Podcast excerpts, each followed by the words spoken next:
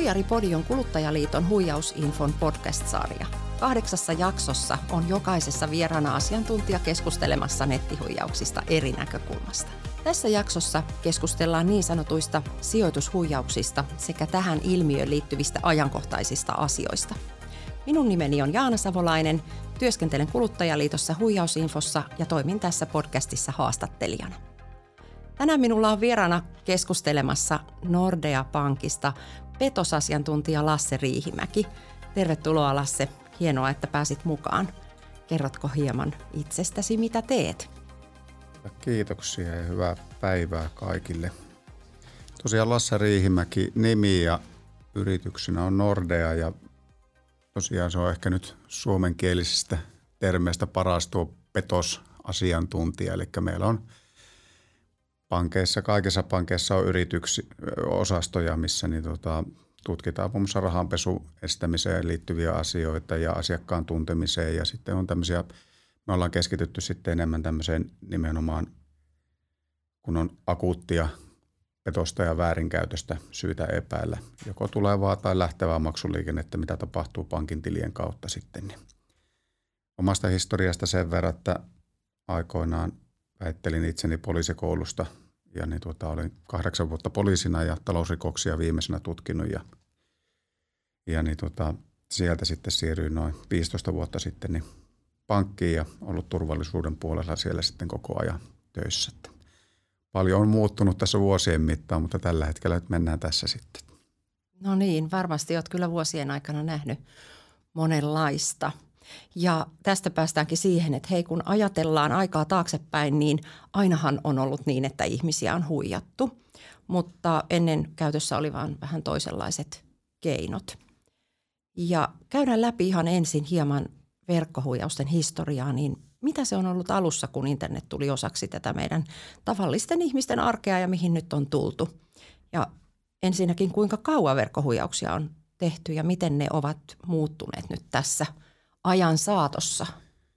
No varmaan tämmöisiä, niin kauan heti kun oravanahat oli keksitty, niin varmaan siinä jo ensimmäiset huijaukset tapahtui ja siitä se sitten, aina se on ollut, niin kauan kuin rahaa jollekin ollut tarjolla, niin joku siitä on päässyt hyötymään. Että oikeastaan siinä vaiheessa, kun tuo internet tuli jokapäiväiseen käyttöön, niin se on se skaalautuvuus on niin kuin tullut ihan käsittämättömän suureksi ja nykyään niin ihmiset pystyy niin tota, menemään sähköpost, sähköpostia liikkuu ja sosiaalisessa mediassa ollaan ja muuta, niin se on niin kuin, tavallaan tätä huijausten tarjonta, niin se on kasvanut niin, kuin niin valtavasti, että sitä on tarjolla joka paikassa. Heti kun tietokone avaa, niin siellä on jo käytännössä tarjolla, että kun ei semmoista – sitä monitoroidaan verkkooperaattoreiden puolesta ja on palomuureja ja muuta, mutta ei se käytännössä, niin tota, aina ne rosvot keksii jonkun keinon, millä ne saa sitten niin tota, tarjottua niitä palveluita. Ja sitten kun on suuri massa, kenelle saa sitä tietoa tarjottua, niin aina joku tarttuu sitten siihen tarjoukseen. Et pikkusen noista, jos nyt niin miettii, että minkälaisiin tyyppeihin nämä kohdistuu, niin meidän kokemusten mukaan, niin se huomattava riski alkaa lisääntyä siinä vaiheessa, kun ikä tulee 50 vuotta. Oli se sitten mies tai nainen. Tämä oli siinä vaiheessa, kun me alettiin näitä tutkimaan tarkemmin, niin voi sanoa, että 90 prosenttia miehistä oli näitä uhreja ja taas esimerkiksi rakkaushuijauksissa ne oli 90 prosenttia oli naisia, mutta nykyään niin se on muuttunut tuo sijoitushuijausten tekeminen sillä tavalla, että se on oikeastaan 50-50, että, että sekä miehet että naiset näihin lankee. Johtuen lähinnä siinä, että, että näiden sijoitushuijareiden niin se on niin paljon ammattimaisempaa, että he tavoittavat niin paljon paremmin. Että on esimerkiksi puhelinsoitoilla, niin käyttävät niin kuin teleoperaattoreita ja esimerkiksi Telefinderista ottavat järjestelmällisesti numeroita tai heillä on robotit, jotka arpoo suomalaisia puhelinnumeroita alkaa soittelemaan sinne ja – ja niin, että siellä saattaa tulla niin kuin kymmeniä tuhansia puhelinsoittoyrityksiä Suomen kansalaisille päivittäin. Että se on niin, valtavat, että voi sanoa, että varmaan suurin osa kuuntelijoistakin on jossain vaiheessa saanut sellaisen jonkun hälytyspuhelun tai että, että siellä kuka sitten ollut puhumassa tai sitten siellä on tarjottu ulkomaan kielellä jotain sijoituspalveluita. Internet mahdollistaa paljon hyvässä, mutta myös sitten pahassakin näköjään. Tota, kertoisitko jotain esimerkkitapauksia huijauksista, mitä, mitä te havaitsette ja, ja sitä prosessia, mihin, mihin sitten se huijaus johtaa?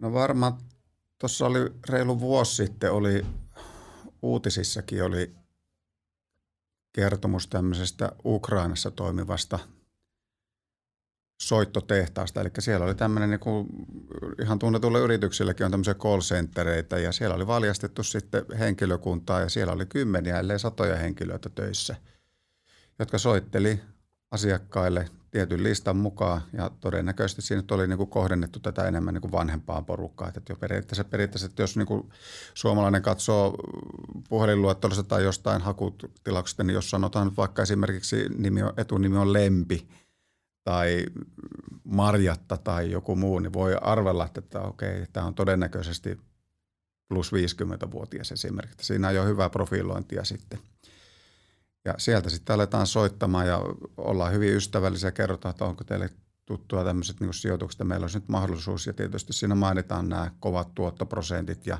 täysriskittömyys ja sitten on joku erityinen sovellus, joka haistaa ja voittaa kaikki markkinat ja pystyy takaamaan niin uskomattomat tuotot ja sitten kun vielä, jos se etenee sitten siitä, niin sitten heille tarjotaan niin mahdollisuutta päästä tämmöisiin sovelluksiin – missä voi nähdä sitten, että kuinka tämän ja tämän arvo on noussut ja muuta. Ja ne on niin tosi hyvin harjoiteltuja puheita ja sinne sitten aikaisemmin se oli, että siinä tarjottiin tämmöistä 250 euron alkupanosta, että, että lähdetään katsomaan. Että pistät 250 ja katsotaan viikko pari, että miten tämä kehittyy. Ja no tämä teki sitten asiakas huom itse tekee maksun ja vahvistaa, eli tässä ei ole mistään semmoista hakkeroinnista kyse – ja sitten sitä katsotaan viikon ajan tai kaksi viikkoa. Ja sen jälkeen se soittaa sitten tämä traderi niin tuota, ja sanoo, että hei, katsotaanko vähän sun sijoituksia, että, että, että voi vitsi, että tämä on noussut 500 euroa. Että aika hienosti on he mennyt. Mitä jos pistetään pikkusen lisää vielä, että nyt, niin kuin, nyt on markkinat. Ja sitten meillä on tässä tämmöinen juttu, että, että, että 5000 euron jälkeen niin sä saat niin kuin tämmöisen bonusasiakkuuden ja, ja niin tota, ja sitten puhutaan kaiken maailman velkavivusta ja muuta sitten, mitä poimitaan tuolta sieltä täältä, mitä on niin kuin jollain isolla trailereilla oikeastikin on käytössä ja sitä sitten sovelletaan sitten, että mutta tosiasiahan on se, että joku 250 euron sijoituksella, niin tota, sä et voi mistään saada henkilökohtaista sijoitusasiantuntijaa.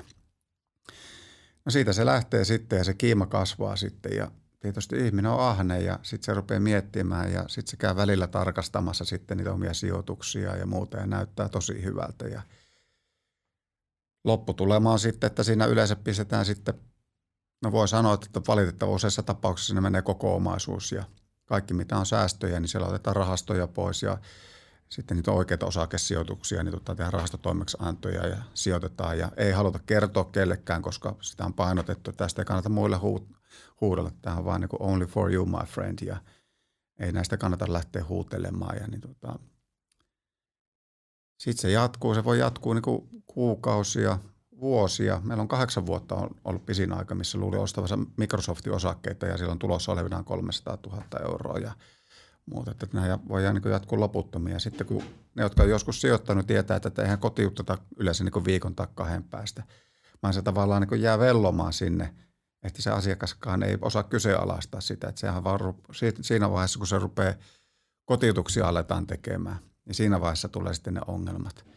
Ja se on sitten yleensä siinä vaiheessa sitten, sanot, että kokee, että mä haluan kotiuttaa, niin se ei nyt oikein, ensinnäkään se on järkevää, tietenkään ei kannata. Päinvastoin, että nyt sulla olisi niin pikkusen, jos pistäisit 10 tonnin lisää, niin sä pääset VIP-asiakkuuteen.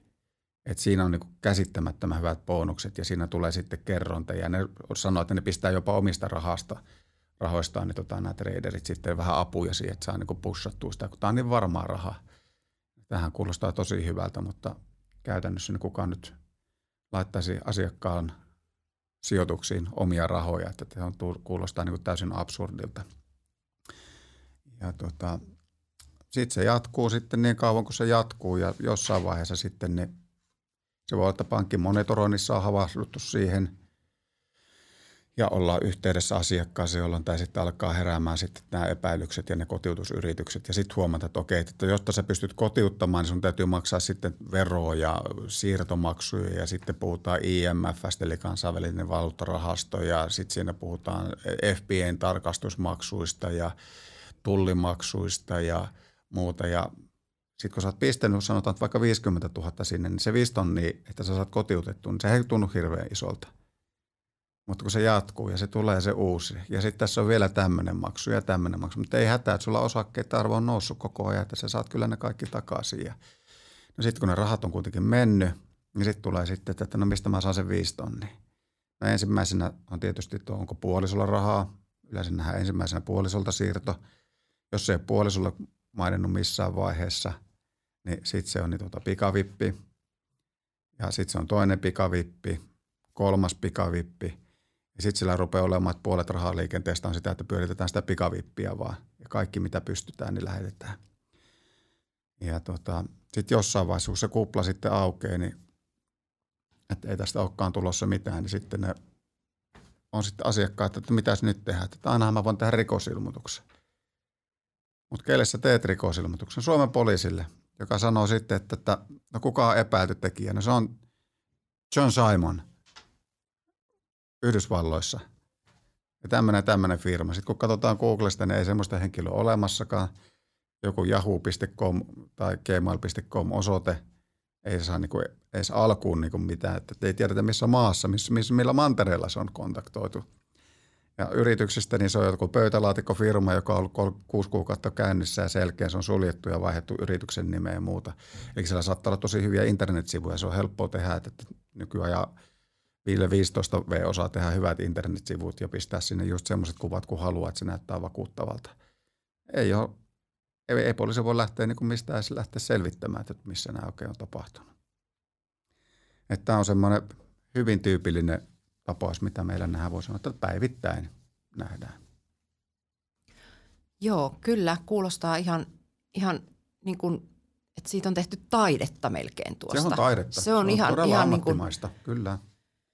Kyllä, joo. Meille huijausinfonkin kyllä soittaa valitettavasti hyvin, hyvin tällaiset niin kuin paljon rahaa menettäneet ja, ja jopa peloissaan olevat ihmiset, että miten, miten tässä on näin päässyt käymään.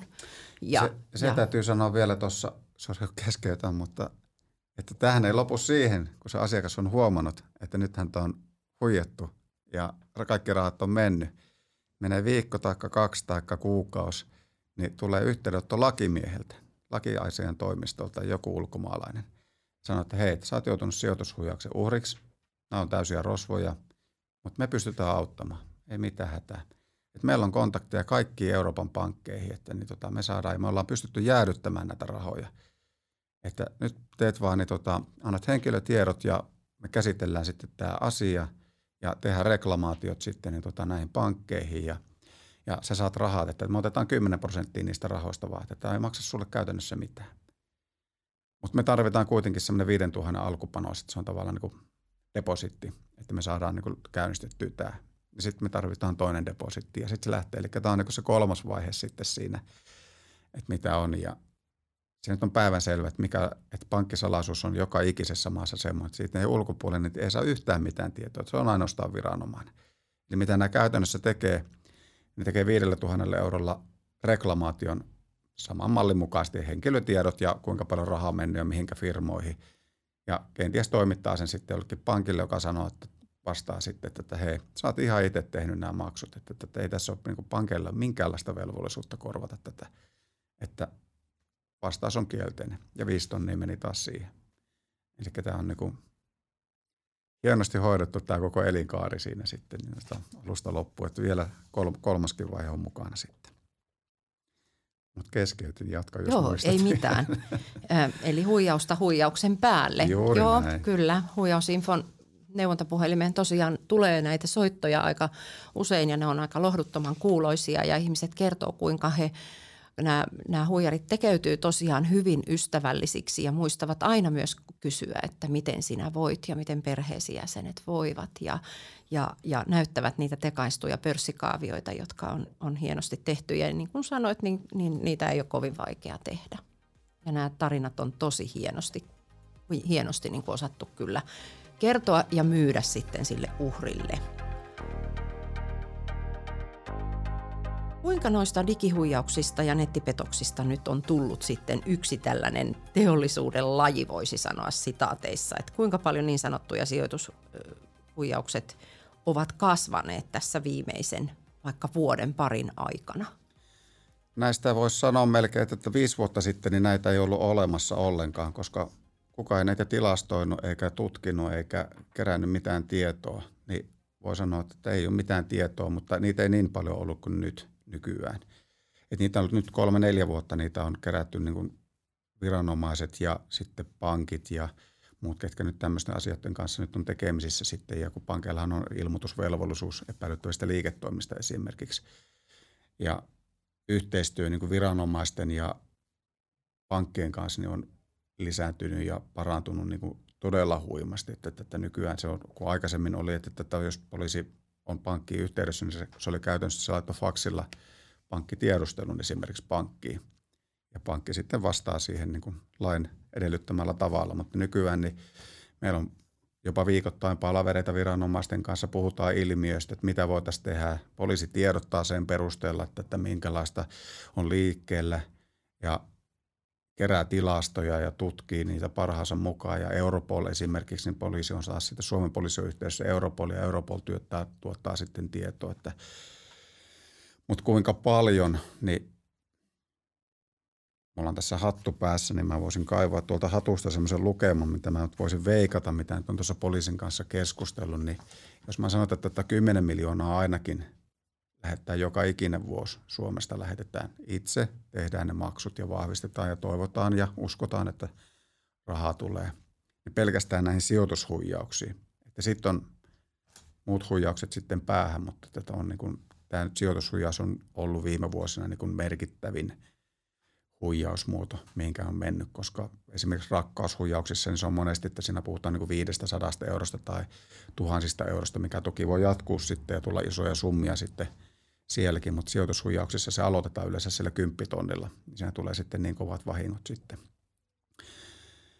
Että, ja joku keskimääräinen vahinko on hirveän vaikea arvioida siinä mielessä, että, että ihmisten varallisuus ja se varallisuusraha, mitä ne pystyy kaivamaan, niin se riippuu niin paljon ja puuttuuko esimerkiksi pankki siihen jossain monitoroinnissa sitten jo alkuvaiheessa. Ideaalitilanne olisi se, että me havaittaisiin ensimmäinen maksu ja keskusteltaisiin asiakkaan kanssa ja sitten se loppuisi siihen, mutta tämä maailma ei vielä täydellinen ole, mutta että koko ajan parempaan suuntaan sillä mennään kyllä.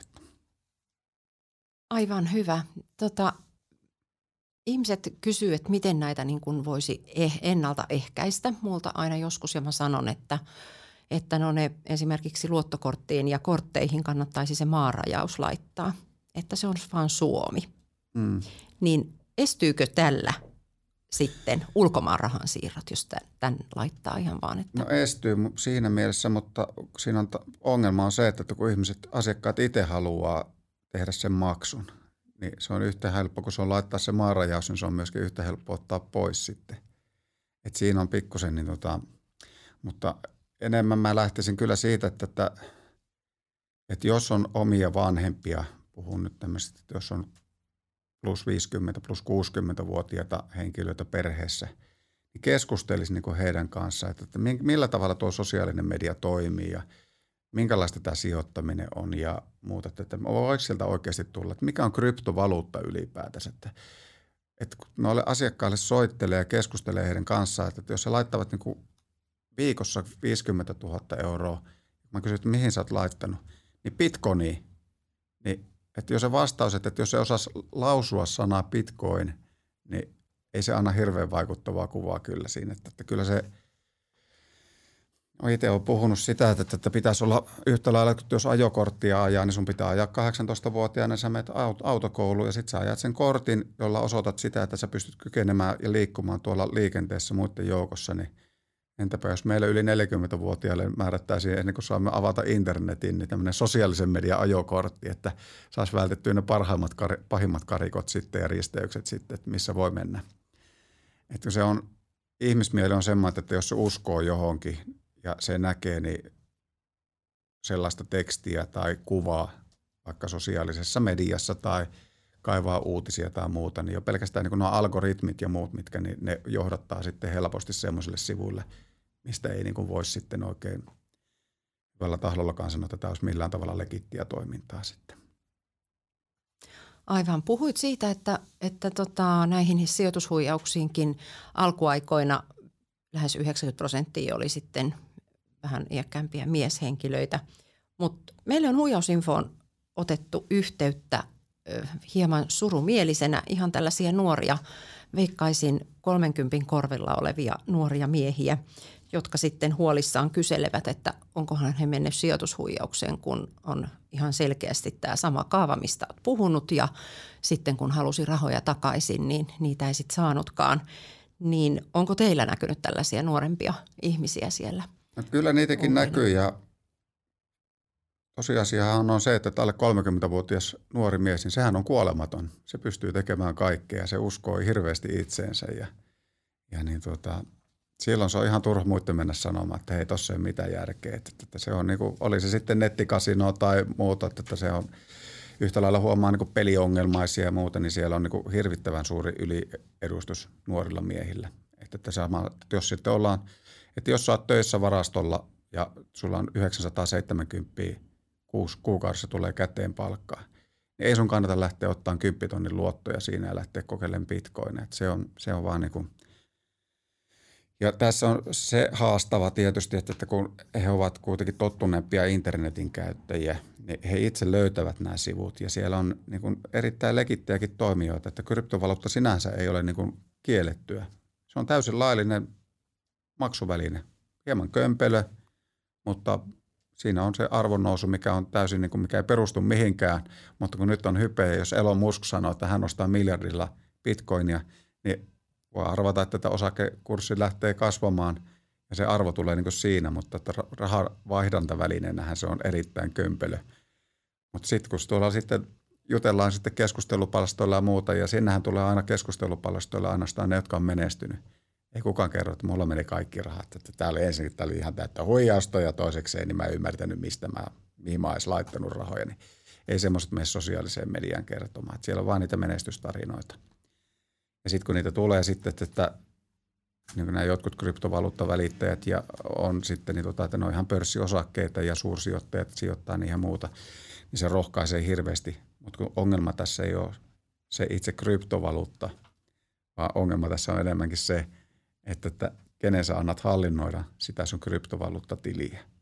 Ja tässä tulee nimenomaan, ja tämä on niin kuin, että nuoret monesti ne avaa itse ja ne tekee niin kuin näitä sijoituksia saattaa olla, että ne on ihan ok sinänsä niin kryptovaluuttaa, mutta se on vaan sukeltanut se arvo sitten, että se ei ollutkaan sitä jatkuvaa nousua. Mutta nämä vanhempien ihmisten osalta, ne antavat tavallaan kaikki henkilötiedot, passit, korttitiedot, verkkopankkitiedot ja jopa etäyhteyden antavat sitten niin tota, näille tradereille.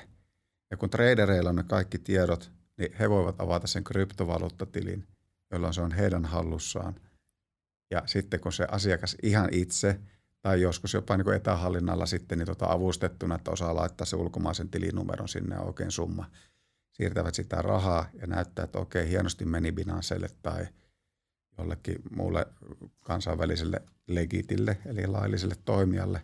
Ne ajattelevat, että nyt näyttää hyvältä, mutta kun se on se rosvolla ne kaikki käyttäjätunnukset. Että se on sama kuin tuonne kadun että sitten lompako, että, että tämä raha on menossa säästöpankkiin, että voisiko joku toimittaa sen sinne. Niin minä veikkaan, että jos sen päiväksi jättää tuohon kadun kulmaan, niin se ei välttämättä sieltä säästöpankista löydy päivän päätteeksi rahaa. Yhtä luotettava. Että tässä on niin se ero vanhempien ja nuorien välillä. Kyllä, aivan. Sitten kun mietitään, että ihminen ymmärtää, että on tämmöisen sijoitushuijauksen uhria pankin kanssa sitten asioi, niin hei, miten pitkälle pankit pystyy selvittämään sitten niitä, niitä rahoja, että mihin ne on menneet ylipäänsä?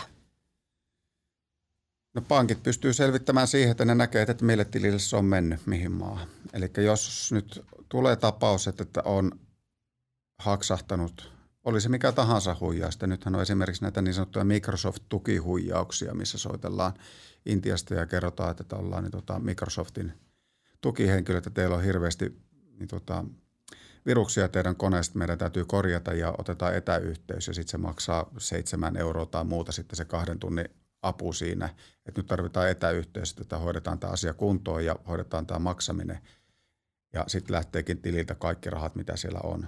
Ja niin tota, niin silloin tulisi niin kuin samalla kuin sijoitussuojauksessa muuta, että heti kun on huomannut, että nyt on lähtenyt tämä maksu väärälle paikkaan, niin yhteyspankki, ennen kuin on yhteydessä poliisiin, niin ensin yhteyspankki. Pankit pystyy tekemään maksun palautuspyynnön. Se ei takaa yhtään mitään, mutta se on ainoa tapa, millä siitä voi saada edes niin osan takaisin. Mutta muuten niin se on, pankki, pankkisalaisuus on semmoinen, että siitä ei niin kuin pankeille, ei, ei, me ei saada niin kuin tilinomistajan tietoja tai muuta sitten, että me ei niin kuin, pankki ei voi, se on sitten poliisi, joka pystyy sitä sitten tutkimaan. Eli heti toiseksi ja sitten kun on kortit sulkenut ja verkkopankkitunnukset sulkenut, niin heti sitten seuraavasta siitä sitten ottaa niin tuota, suunnaksi poliisiaseman ja kertoo mitä on tapahtunut.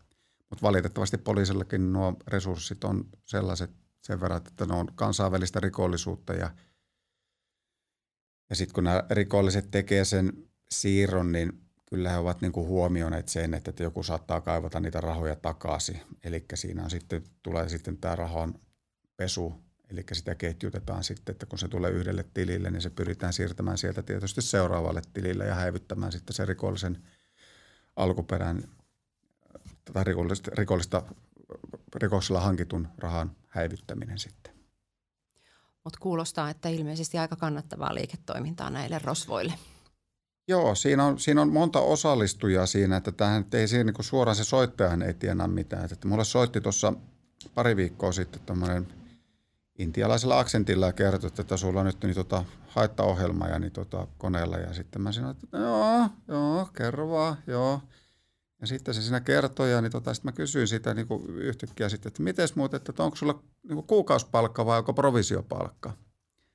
Ja sitten hän oli, oli vähän niin kuin närkästy siinä, että sitten mä rupesin jankkaamaan, että kerro nyt, että onko sulla kuukausipalkka vai provisiopalkka, mutta hän ei suostunut sitten kertomaan sitten tätä, että ajattelin, että pitäisikö laittaa tuonne Microsoftille asiakaspalautetta, että hirveän epäystävällinen soittaja oli siellä, mutta, mutta tämä on vain yksi, eli he ovat niin kuin päivätyötä tekevät siellä ja todennäköisesti saavat ehkä jotain päiväpalkkaa siitä – ehkä jonkinlaista provikkaa. Mutta sitten on niitä, jotka hankkii esimerkiksi niinku robotiikkaa, joka soittaa sinne ja sitten on niitä, jotka niin tota, availee näitä tilejä ja tämmöistä muulitoimintaa, eli joku, joka vastaanottaa sitä rahaa, niin saa, saa nota vaikka 10 tonni, niin hän saa siitä sitten 10 prosenttia palkkiota, eli hän siirtää sitten 9 tonnia taas seuraavalle ja seuraavalle ja seuraavalle ja ja sitten esimerkiksi korttitietoja ja muuta, mitä tuolla jossain pimeässä netissä myytävänä ja muuta, että, niin siellä on sitten tai sähköpostiosoitteita tai muuta. Joku kerää niitä ja myy jollekin, että sanotaan että vaikka 10 000 toimivaa sähköpostiosoitetta, niin se on, maksaa X euroa. Ja niin tuota, että siinä on toki heillekin kuluja, mutta tax-free toimintaa kuitenkin, että he eivät paljon veroja siitä maksa. Että kyllä tämä niin ammattimaista toimintaa ja niin laajaa on ja jatkuvaa, että ei sitä tehtäisi, jos ei se kannattavaa olisi kun ajattelet, että jos Suomessa, no otetaan nyt tämä villiveikkaus 10 miljoonaa euroa vuodessa, niin jos tätä tehdään suurin piirtein samalla lailla ihan yhtä lailla kaikissa Euroopan maissa, niin siitä voi lähteä sitten laskemaan, että kuinka paljon tällä on niin taloudellisia vaikutuksia sitten on. Että mä en tiedä, kuinka monta promilleja tai prosenttia Suomen väkiluku on niin tota, keskimäärin esimerkiksi Euroopasta, niin tota, mutta tämä on täysin skaalattavissa mihin tahansa maahan. Et ei tarvitse, kun jos vaan englannin kieltä taittuu, niin sitten on jo potentiaalinen uhri. Ei ole mitään nappikauppaa, että se on ihan niin isomman luokan. Kyllä se on ihan teollisuutta. Mm. Näin, kyllä. Hei, miten juuri tällaisen, mistä me ollaan keskusteltu tämän huijausilmiön edessä, olisi hyvä toimia? Et miten sä Lasse neuvoisit toimimaan ja mitä sä neuvoisit huomioimaan jotta näitä voisi vähentää, näitä sijoitushuijauksia? No se on tietysti, se on sanottu niin monen kertaa tietysti, että, helppo, että tämmöistä niin äkki, äkki, jos on liian hyvää kuulostaakseen tai liian hyvältä kuulostaa ollakseen totta, niin se varmasti on sitä, mutta yhtä lailla se pätee edelleenkin, että, että ei semmoista helppoa vaurastumista ei ole, että se Bitcoinin arvo, mitä on puhuttu, että se oli joskus oli niin kuin muutamia euroja ja nyt se on 40 000 euroa tai 50 000 euroa, mutta se oli kauan sitten. Että se on, siihen on lähtenyt niin moni jo mukaan.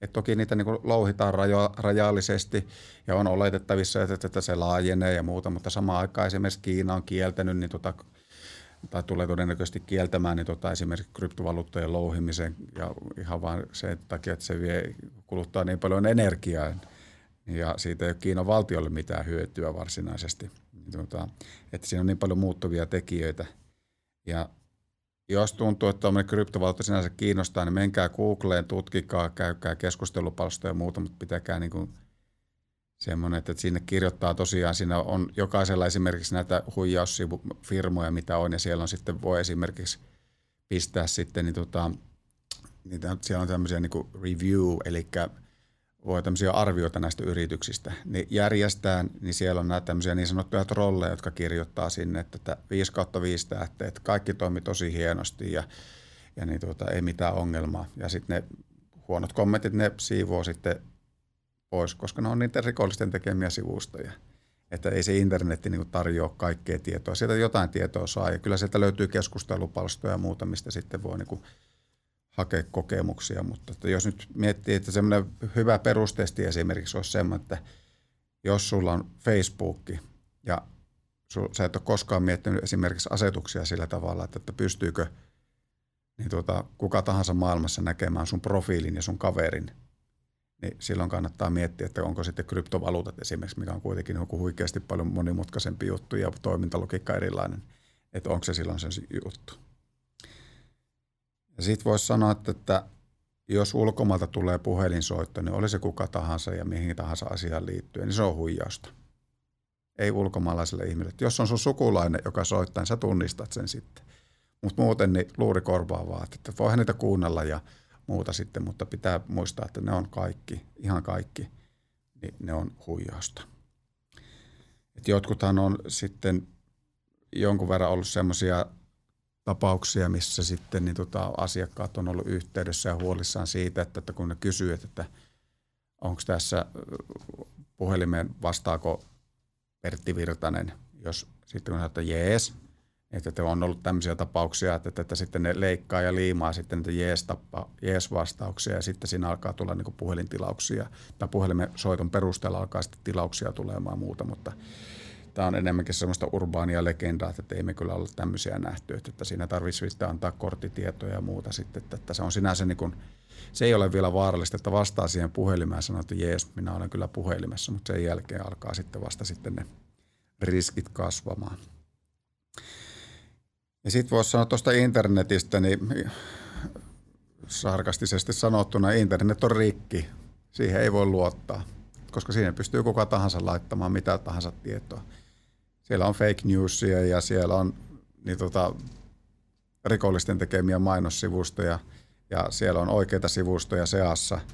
Ja niin tota, sitten kun noita mainoksia klikkaa, että jokainen voi katsoa, että kun muutaman kerran käy klikkaamassa vaikka jotain kryptovaluuttafirmaa Facebookissa mainoksia, niin kappas vaan niitä mainoksia alkaa sitten tulla entistä enemmän ja tulee ja tulee ja tulee. Ja ei se pysy, niin kuin se moderaattori, niin ei se pysy mukana siinä, että onko tämä huijaussivusto vai onko tämä ihan ok. Ja muuta. Eli tavallaan niin monesti, ja samaan niin sähköpostien kanssa, että jos sä annat tiedot jollekin ja se onkin sitten tämmöinen epäilyttävä toimija, niin he sitten myyvät ja jakavat ja eri, to, eri nimikkeillä, niin sieltä alkaa tulla sitten sähköpostia niin paljon, että niin tota, sieltä ei mitään muuta tukkaan sitten kuin näitä huijausviestejä tai nigerialaishuijauksia tai jotain rakkaushuijauksia tai muuta, että jos hyväksyy kaveriksi, niin tuota, päättäviä tahoja, niin se helposti leviää, että sieltä tulee sitten jos jonkinlaista niin tota, kaveripyyntöä.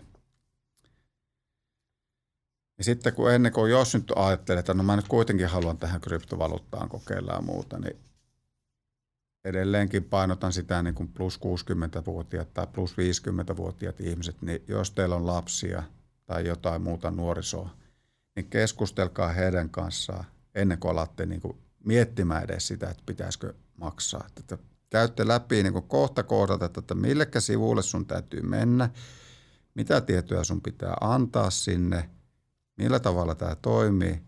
Ja älä nyt herranen aika ainakaan, että jos nyt vieläkin on niin polten laittaa, niin älä nyt herranen aika laita kymppitonnia sinne. Että listä se vaikka se 200 euroa tai 500 euroa ja kokeile kotiuttaa ne kaikki rahat sieltä. Että toimiiko se systeemi varmasti. Tai sitten käytä kotimaista toimia esimerkiksi, mikä on kuitenkin, että siellä on Suomessakin on niin tota, ihan mitkä on niin rahoitusvalvonnan alla olevia yrityksiä, mitkä toimivat niin kaikkien sääntöjen mukaisesti. Mutta että jos se on ulkomaisiin firmoihin laittaa, mistä ei oikein tiedä, missä se on edes kotipaikka, että se on jossain Seychilleillä toimipaikka, niin mä uskaltaisin väittää, että siellä niin kuluttajan suoja niin on varsin heikko, että se on aika vaikea lähteä sieltä sitten rahojaan penäämään. Että jutelkaa lasten kanssa, jutelkaa tuttujen kanssa – mutta se, joka on sulle suositellut se tuttu, että tämä on hyvä juttu, niin älkää niiden kanssa, koska ne on todennäköisesti jo laittaneet jonkun verran rahaa sinne huijauksiin. Ja yksi vaihtoehto on myös myöskin, että tätä ole yhteydessä pankkiin. Että pankista pystytään kuitenkin aika hyvin sitten sanomaan, että, että, miltä tämä näyttää. Että me ei tunneta kaikkia maailman yrityksiä tietenkään. Että me ei voida sanoa, että just tämä on, mutta siis se tekotapa yleensä, niin se viittaa siihen, että me pystytään kyllä aika varmasti sanomaan, että, että huijausta on. Älä laita rahoja tänne näin. Vielä siihen, että oletko törmännyt sellaiseen missään vaiheessa liittyen näihin sijoitushuijauksiin? Mulle on muutaman kerran tullut esille sellainen tilanne, missä se 250 se ensimmäinen sijoitus on laitettu mm. ja, ja sitten onkin muutaman viikon kuluttua kotiutettu 500 euroa. Ja se huijari on soittanut ja sanonut, että se on kaikki sitten voittoa siitä ensimmäisestä sijoituksesta – niin sillä haetaan varmasti luottamusta sitä toimintaa kohtaan, niin ootko tällaiseen törmännyt? Niitä oli tuossa pari vuotta sitten, niin niitä oli enemmänkin, mutta nyt viime aikoina, niin kyllä ne pyrkii siihen, että ne saa niinku kerralla sen ison potin.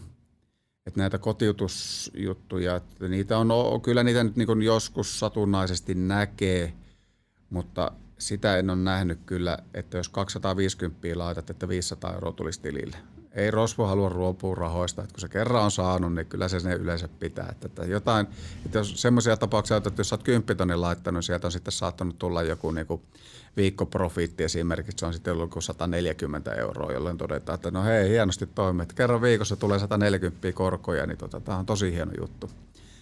Mutta nekin on niin äärimmäisen harvinaista. Kyllä se idea on siinä, että, että vedetään niin kuin ryöstökalastuksella pohjia myöten kaikki mitä irtoaa vaan. Ja, ja nämä on vielä siinä mielessä niin kuin henkisesti tosi rankkoja juttuja, että kun se saattaa olla, että siellä tulee 20 puhelua päivässä ja kuukausia ajan. Kun että joku yksinäinen vanha ihminen, joka ei oikein tiedä, keneltä kysyisi apua ja muuta, ja jos sä pistät sen puhelinnumero, että, niin tota, että, että tämä esto sille puhelinnumerolle, niin se tulee toisesta puhelinnumerosta, koska niillä on jo sen uhrin numero. Ja sitten kerrotaan ja sitten kun se on niin aamulla alkaa ja päivällä jatkuu ja illalla jatkuu, niin se on se sosiaalinen manipulointi. Se on niin hirveän vahvaa, että siitä on tosi vaikea päästä irti. Ihan samalla kuin rakkaushuijaus, että kun sitten katsoo niin ulkopuolisen silvin, niin se on niin kuin, se vaikuttaa, niin kuin, se on niin kuin ihan täysin mielentila, niin kuin mieli, niin mielisairaus, het, hetkellinen mielisairaus, että se on niin valtava, niin kuin, että miten typeriä päätöksiä ihminen voi tehdä lyhyessä ajassa – ja sitten kun tämä verkkopankki mahdollistaa sen, että jos sulla on viikon huono jakso elämässä, niin sulla menee kaikki, koko elämän säästöt menee siihen. Ja pahimmillaan on sitten se, että siellä on lopputulemana se, että tätä vuote tulee ja vie asunnon. Ja sitten ruvetaan etsimään laitakaupungilta vuokra-asuntoa. Ihan vain sen takia, että, että kun tuntui siltä, just sillä hetkellä tuntui hyvä ja oli niin luotettavan tuntunen se traderi tai sulhanen tai mikä tahansa. Kyllä, Joo, lohduttomia tarinoita ihan varmasti. Mutta jos ajatellaan sijoitushuijauksia, niin pankkiin voi olla yhteydessä, kysyä neuvoa ja opastusta sijoituksiin liittyen. Ja sitten varmaan finanssivalvontaankin voi olla yhteydessä ja sieltäkin saa varmaan neuvoja. En osaa sanoa finanssivalvonnan asiakaspalveluista, miten nopeasti ovat, mutta todennäköisesti ohjaavat sieltä sitten pankkiin niin tota, finanssivalvonnalla on jotain listoja ylläpitävät esimerkiksi tämmöiset, että mitkä on niin kuin todettu, että nämä nyt ei ole niin legittejä firmoja, mutta se lista on niin nopeasti päivittyvä tai niitä yrityksiä tulee niin paljon, että tätä mikään taho ei pysty pitämään semmoista listaa. Että, että jos ei se yrityksen nimi ole siellä listalla, niin se ei todellakaan tarkoita sitä, että se olisi legiitti yritys. Että se kannattaa muistaa, että siellä jotain listoja on ja jonkun verran näitä yrityksiä on. Mutta, ja myöskin tuolla itse asiassa parempaa listaa pitää, niin Iso-Britanniassa pitää paikallinen FSA, eli niin kuin tämä Suomen FIVA vastaava, niin pitää, että siellä on niin kuin tuhansia yrityksiä listattuna – mutta heillekin se tulee niin kuin viiveellä sitten. Vasta sitten, kun on niitä uhreja, jotka ilmoittavat ja se kirjataan sinne, niin se on, mutta on niin nopeaa maailmaa, että se ei koskaan ei saada semmoista niin ajantasasta listaa tulemaan. Hei, lämmin kiitos Lasse, että tulit mukaan meidän podcastiin ja annoit nyt aikaasi ja sun asiantuntijuuttasi. Ihan varmasti keskustelua vaan nyt monelle tätä ilmiötä ja sen laajuutta ihan uudesta näkökulmasta. Ja osaa sitten ihmiset ajatella, miten suhtautua äkkirikastumiseen ja kun joku vieras soittaa ja tarjoaa sijoitusta huipputuotolle ja vain sinulle. Kiitos Lassi. Kiitoksia. Oli kiva käydä täällä.